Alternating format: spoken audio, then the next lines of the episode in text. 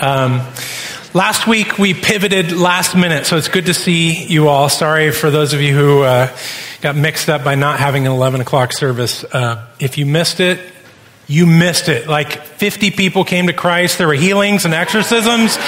And Benji was speaking in tongues. It was just amazing. And it was like crazy. But anyway, in actuality, it was a great morning. Benji preached on Exodus 16. Great message. I'd encourage you to go back and listen to it. Today we're going to pick up the story in Exodus chapter 17, uh, starting in verse 8.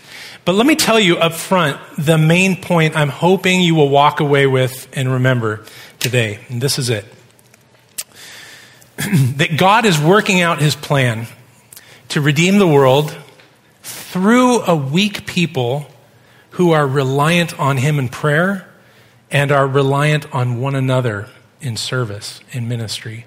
I think as we work through this story, we're going to see this uh, wonderful truth. So, are you in Exodus 17 with me? Uh, we're going to we're going to skip over a little bit of it here, but I'll tell you when. So, pick up the story in verse 8. Amalek came and fought with Israel at Rephidim. So Moses said to Joshua, Choose men for us and go out and fight with Amalek. Tomorrow I will stand on the top of the hill with the staff of God in my hand. So Joshua did as Moses told him and fought with Amalek, while Moses, Aaron, and Hur went up to the top of the hill. Whenever Moses held up his hand, Israel prevailed. And whenever he lowered his hand, Amalek prevailed. But Moses' hands grew weary.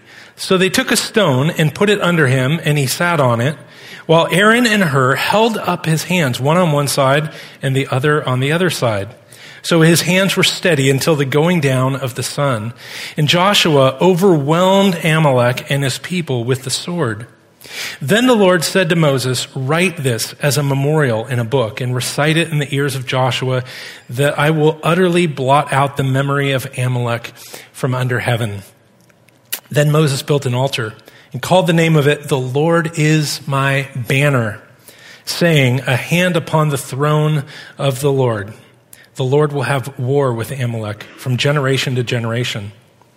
Now, Jethro, the priest of Midian, Moses' father in law, heard of all that God had done for Moses and for Israel, his people, how the Lord had brought Israel out of Egypt.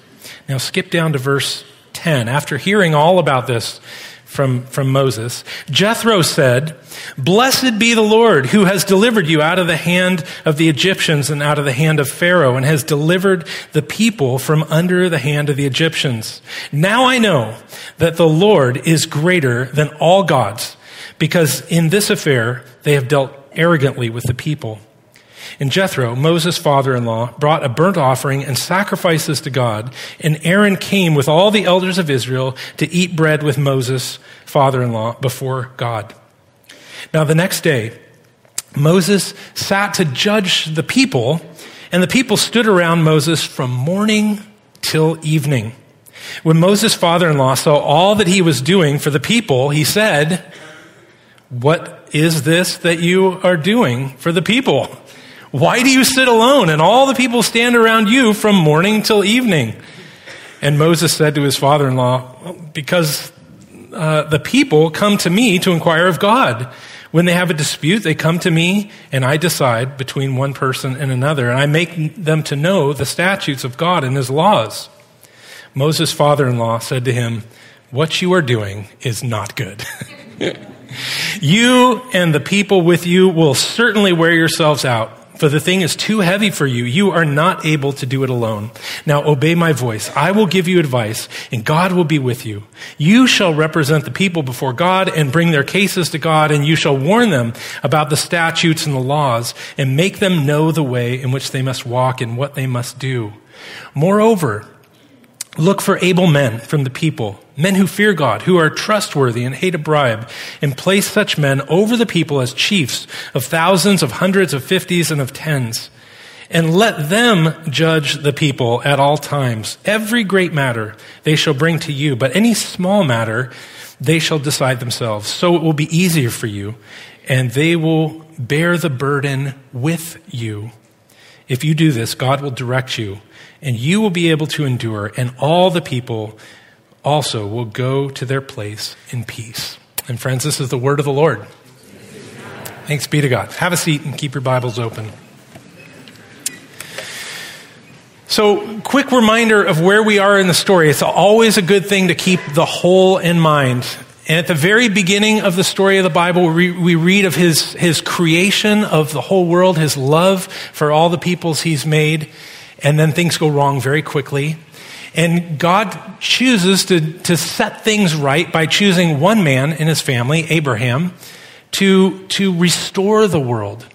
And he tells Abraham in, in Genesis chapter 12, he said, I will bless you and make you to be a blessing to all the nations.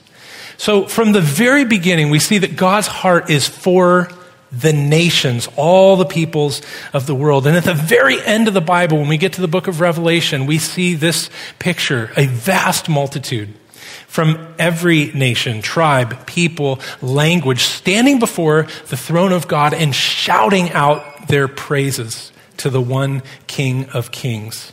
How appropriate on this morning when we were reminded by our friends who went to Liberia that this gospel is for all of the nations. Well, here in chapter 17, we come to the first of many battles that Israel is going to uh, engage in in their time in the wilderness. Um, they've, they've gotten out from under the oppression of the Egyptians. God has led them out of slavery, and then bam, they're right back in the conflict. And in this battle with the Amalekites, we see that God is with his people, and nothing can stand against his, his desire to, to bless this nation of, of Israel. But, friends, this does not mean, this is important as we see Israel fighting one nation after another. It does not mean that God is no longer concerned with uh, blessing all the nations and all the peoples. So, Deanna sent me a picture this week, um, and I was trying to, it, it, baffled me for a moment. By the way, we're, we're looking at this part of the statement God is working out his plan to redeem the, the world so she sent me this picture, and I thought, what an interesting room. The curved walls and a pole right in the middle of this space. It's an interesting spot, isn't it? And then I realized what the picture was of. Do you, you see what this, where this is taken from? Yeah, it's inside of a cello, right? And so here's, here's another picture of a violin taken as interesting perspective from inside a violin. Well, sometimes we do. We get confused because of a different perspective. And I want to tell you, much of the Old Testament and these parts of the scripture we're in right now, looking at it through Israel's vantage point, um, much of the Old Testament is shot from within uh, this one nation's perspective.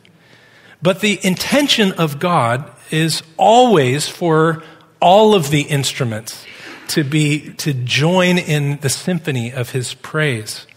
Now, this is emphasized by what immediately comes after the battle with the Amalekites.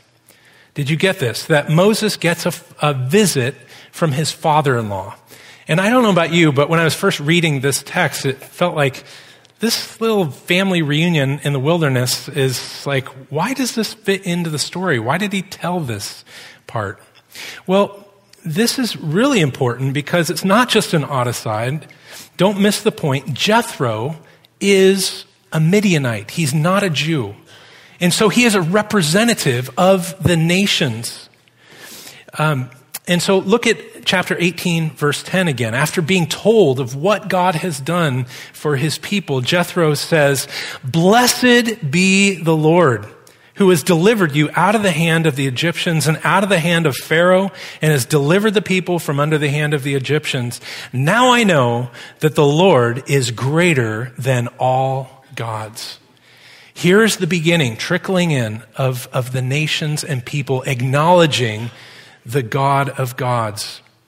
God is working out his plan to redeem the whole world.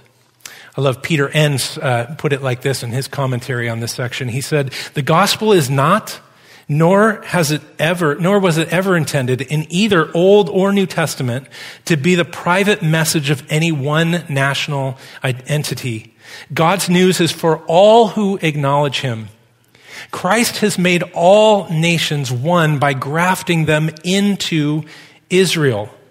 It is not that the nations take on a separate but equal status over against Israel in God's redemptive plan. But all nations may participate fully in that redemption since they can now become part of Israel through faith. They are partakers of that redemption insofar as they acknowledge not simply the God of Israel, but in the New Covenant era, God's Son. The image that he's playing on, this grafting in, comes uh, straight out of Paul's mouth in Romans chapter 11. And if you remember there, he's talking about um, what, what is to come of the nation of Israel and the, the, people from all the nations. And Paul uses this image of the one people of God as, a, as an olive tree that God has cultivated. And so Paul says this in, in Romans 11 Some of these branches from Abraham's tree, some of the people of Israel, that is, have been broken off. They've not believed in God's Son, so they're not a part of the tree. And you Gentiles who were branches from a wild olive tree have been grafted in.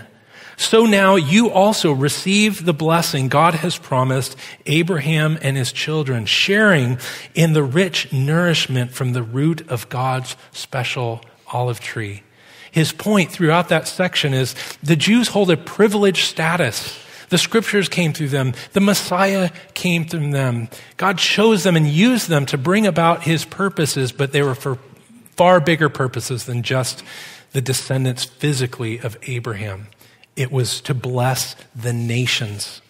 So, yes, God is working out his plan to redeem the world. But get this, he's, he's doing this through a weak people who are reliant on him in prayer. In both chapters 17 and 18, uh, one of the a common thread that runs through both of these chapters is the, these stories is Moses' weakness. Did you get that? What made Moses a great leader was not his, you know, intellectual acumen or his physical strength or any of that stuff. But the, the fact that he realized the only hope that he had and the people of God have is the way of reliance on, on God's strength, God's resources, God's wisdom. So in chapter 17, as, as we see that the people of Israel were attacked brutally by the Amalekites, Moses doesn't say, I got to make a plan now. How are we going to beat these guys? Their numbers are bigger than ours. And um, he didn't do that.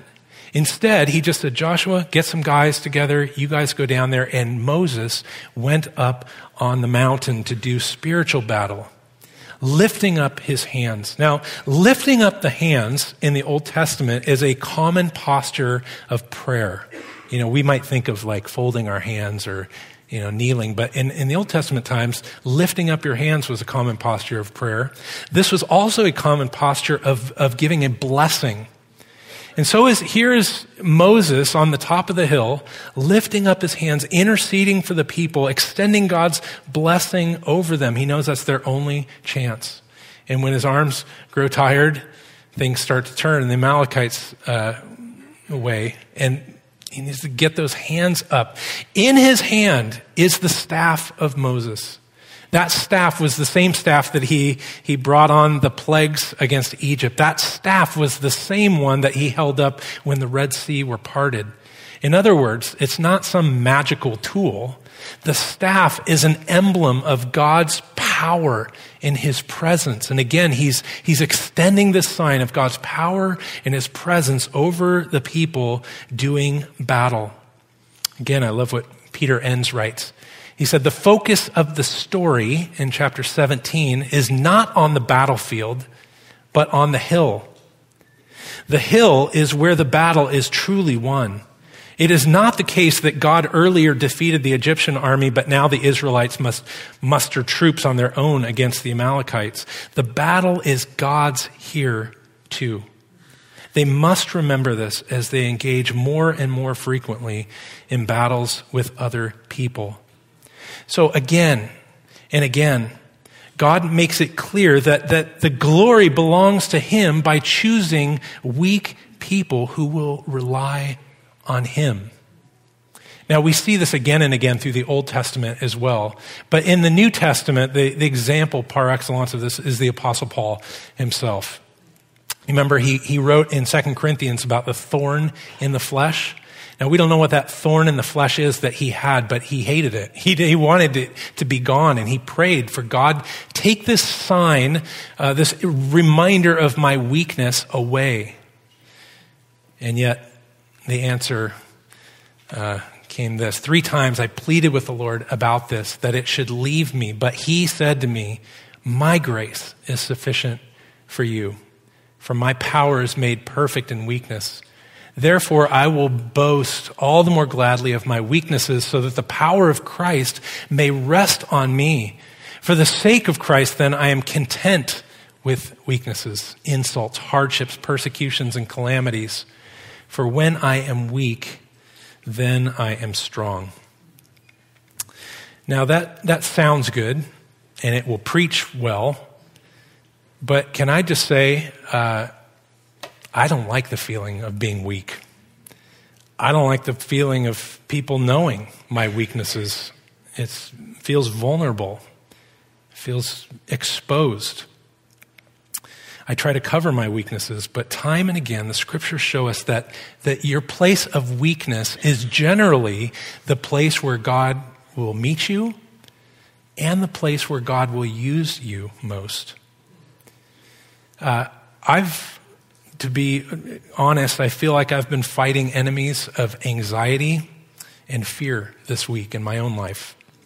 At times, it's left me feeling really discouraged. And I assume that you have your own enemies that you've been fighting this week. I don't know what they are. Or perhaps your mind has been locked on the battlefield that you see people that you love fighting on. Um, maybe it's your kids or grandkids or dear friends. My natural response to this, in terms of my own enemies that I'm fighting against or people that I love and engaged in the battle, is well, I want to strategize again. I want to fight with them. I want to envision a way of escape. But often our own wisdom, our own resources, again, our own strength are simply no match for the battle before us. But this passage reminds me, and hopefully reminds us, that there's something else we can do. We can embrace our weaknesses and go to God in prayer. Like Moses, we can stretch out our arms over the battlefield and appeal to his power in his presence. We have something greater, friends, than the rod of Moses. We have the cross itself, the greatest emblem of God's victorious power, the greatest reminder that God is with us and for us. And we, we cling to this as we think about the battlefields of our lives. And so I'd like to ask you to engage in a little exercise with me, if you will. I'm not quite done, but um, we'll, let's just pause, and I'd like us, us to pray. And I'd like us to think of that battlefield, maybe in your life or again in somebody else's life that you've been praying for. They're in it, in the thick of it. And if you would just humor me, stretch out your arms uh, above, as Moses did, as a way of appealing to the presence and power of God in these areas. And Lord, we just want to ask you that you would remind us the, the truth of what we learned as preschoolers that uh, we are weak, but you are strong. Help us, Lord, against our enemies, whether they be addictions to substances or pornography or doubt or despair or crippling grief or unwanted sexual attractions or battalions of shame and guilt. We uh, plead with you, Lord, and appeal to your kindness that you would give us victory and endurance and peace and joy as we live in reliance on you. We're trusting in you, Lord, for you are our only hope. Amen. Amen. Well, we're almost done here. God is working out his plan to redeem the world through a weak people who are reliant on him in prayer and are reliant on one another in service. We get these beautiful pictures of this in, in, Exodus 17 and 18 as, as Aaron and Hur come alongside Moses and hold up his hands when he's tired and weary. I want to ask, are you tired and weary? Uh, maybe this would be a good Sunday right after we're done to go to a prayer team and let them act as Aaron and Hur for you as you sit down on the rock of Christ and just allow them to hold up your arms in prayer for whatever it is you're going through. But we also get this wonderful picture of, of this in the advice Moses gets from his father in law, Jethro. Morning till evening, he's laboring doing the work of the Lord, and Jethro comes to him, as only a father in law can do, and say, You're doing it all wrong, son. Now, I got to say, if I were Moses, I probably would have responded differently than he. I probably would have said, Pops, I realize you missed a lot of the story. You just got here. You probably don't, I don't know how to say this, but I'm kind of a big deal. Uh, you know, I've, I've been splitting seas apart and sending plagues and all this stuff. In God's name, He chose me to be His intermediary. And, uh, you know, I'm working hard for God and no one else can do what I'm doing. Uh, thank goodness Moses was more humble than I am. And he listened. He listened to the advice of his father in law to do less. Not just to do less, but to give some of that power away to other people.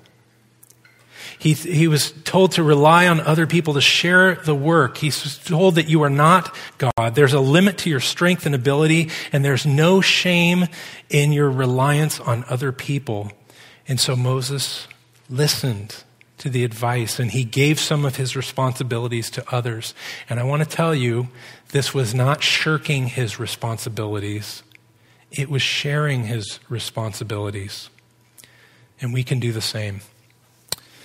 I want to end by telling you a story of one of my, my spiritual heroes. When I was in my 20s, I, I first read Henry Nouwen and cut my teeth on a lot of his books. And um, if you're not familiar with Henry Nouwen, he was a Catholic priest, Dutch uh, priest, who was also uh, an academic. He, he spent years as a professor in really prestigious institutions like Notre Dame and Yale and Harvard. You get the point. He was kind of a muckety muck. And uh, at one point, he was feeling like Moses, just burdened and tired and weary and kind of hollowed out inside. And so he got a call to go from these lofty academic institutions to go serve at a community called Daybreak for mentally handicapped individuals and to be the priest there on that site. And so he did that. And at one point, not long after he was called to be the priest at day- Daybreak, he got an invitation to go speak to a group of pastors and priests about the, the nature of uh, Christian ministry in the 21st century. Now, this was in the late 80s. And, and Nouwen decided that he would take uh, that opportunity, that he said yes to it. And so he was going to go speak in front of all these people in Washington, D.C. about the nature of Christian ministry. Well, as he laid out in this book, which is an incredible book, um, not just because it's short and has big words in it, but it's just profound. Uh, but this is my kind of book. Um, he talked about the dangers uh, for Christian leaders of wanting to feel relevant and competent and all that kind of stuff. And uh, he wrote about all what he, he talked about in Washington in this book. But what I want to read to you is the epilogue. Because in the epilogue, he tells that he said yes to the speaking engagement, but he decided that he would go with someone else since Jesus sent his followers out two by two to rely on one another.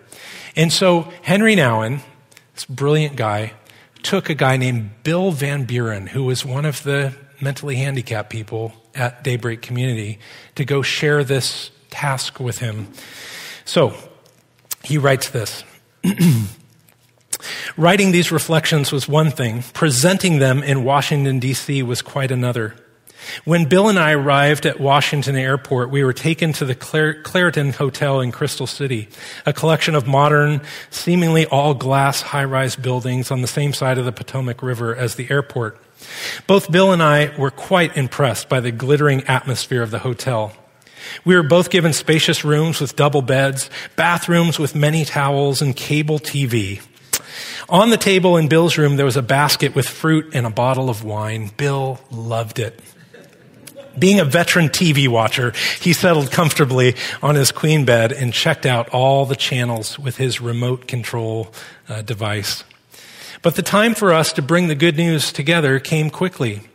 After a delicious buffet dinner in one of the ballrooms decorated with golden statues and little fountains, Vincent Dwyer introduced me to the audience. At that moment, I still did not know what doing it together with Bill would mean. I opened by saying that I had not come alone, but was very happy that Bill had come with me. Then I took my handwritten text and began my address. At that moment, I saw that Bill had left his seat, walked up to the podium, and planted himself right beside me. It was clear that he had a much more concrete idea about the meaning of doing it together than I did. Each time I finished reading a page, he took it away and put it upside down on a small table close by. I felt very much at ease with this and started to feel Bill's presence as a support. But Bill had more in mind. When I began to speak about the temptation to turn stones into bread as a temptation to be relevant, he interrupted me and said loudly for everyone to hear, I've heard that before. He indeed had, uh, he had indeed, and he just wanted the priests and ministers who were listening to know that he knew me quite well and was familiar with my ideas. For me, however, it felt like a gentle, loving reminder that my thoughts were not as new as I wanted the audience to believe. Bill's intervention created a, a new atmosphere in the ballroom lighter, easier, more playful. Somehow, Bill had taken away the seriousness of the occasion and had brought to it some homespun normality. As I continued my presentation, I felt more and more that we were indeed doing it together, and it felt good. When I came to the second part and was reading the words, the question most asked by the handicapped people with whom I live is, Are you home tonight? Bill interrupted me and said, That's right. That's what John Smeltzer always asks. Again and again, there was something disarming about his remarks. Bill knew John Smeltzer very well after living with him in the same house for quite some years. He simply wanted people to know about his friend. It was as if he drew the audience towards us, inviting them into the intimacy of our common life. After I finished uh, reading my text and people had shown their appreciation, Bill said to me, Henry, can I say something now?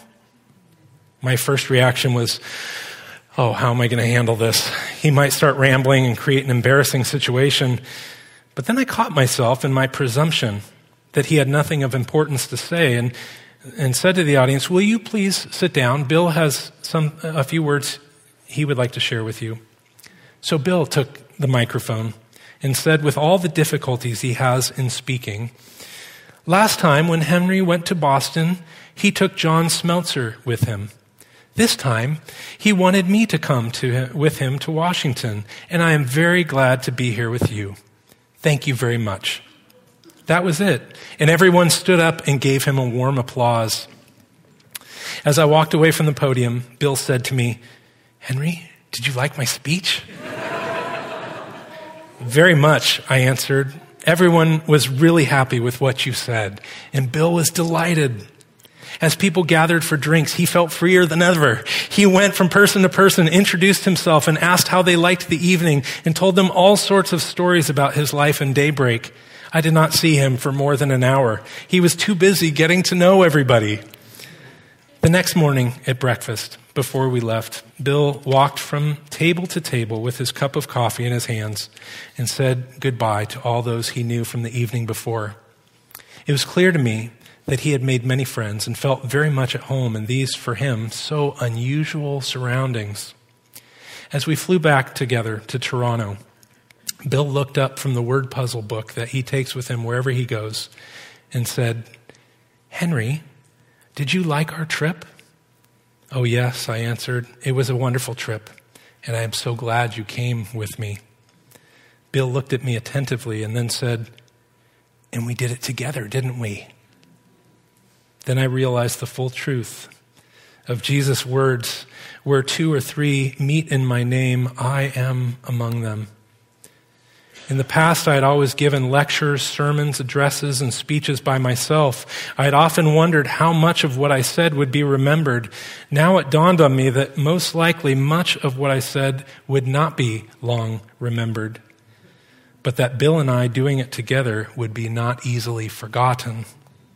I hoped and prayed that Jesus, who had sent us out together and had been with us all during the journey, would have become really present to those who had gathered in the Clarendon Hotel in Crystal City.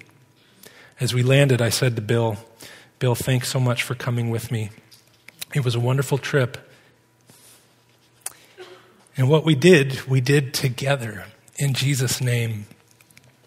And I really meant it. Friends, I want so much for us to be a type of community that, that knows what Bill knew and what Henri Nouwen learned. And that is, it's, it's so good to do things together in the name of Jesus because God is redeeming this world. He's doing his work and he's looking for people who know they're weak, who will rely on him in prayer and will rely on one another in ministry and service. And so it's a fitting that we come to the end of, of this text thinking about this and come to this table because this table, you're only qualified for it if you admit your weakness. You only can come to this table rightly when you acknowledge your neediness for God. You only understand what this table is all about when you realize that the Son of God gave up his power and came in vulnerability and weakness and gave himself for our sins so that we could be reconciled to God. And the last thing I want to say about this table is no one ever comes to the Lord's table by themselves. We come as a church family. And so I want to ask today, we've done this before, but not often. Uh, no one comes to the table by themselves today. Uh, I'd like to say, don't just come with your spouse too. Maybe look around for somebody else who may be here by themselves or just behind you in line and make sure that we come in groups of two, three, or even more to, to recognize that God is with us and He's calling us to serve Him together in His strength, in His mercy. So may it be, Lord. In the name of the Father and Son and the Holy Spirit. Amen. Let's come and worship at the table.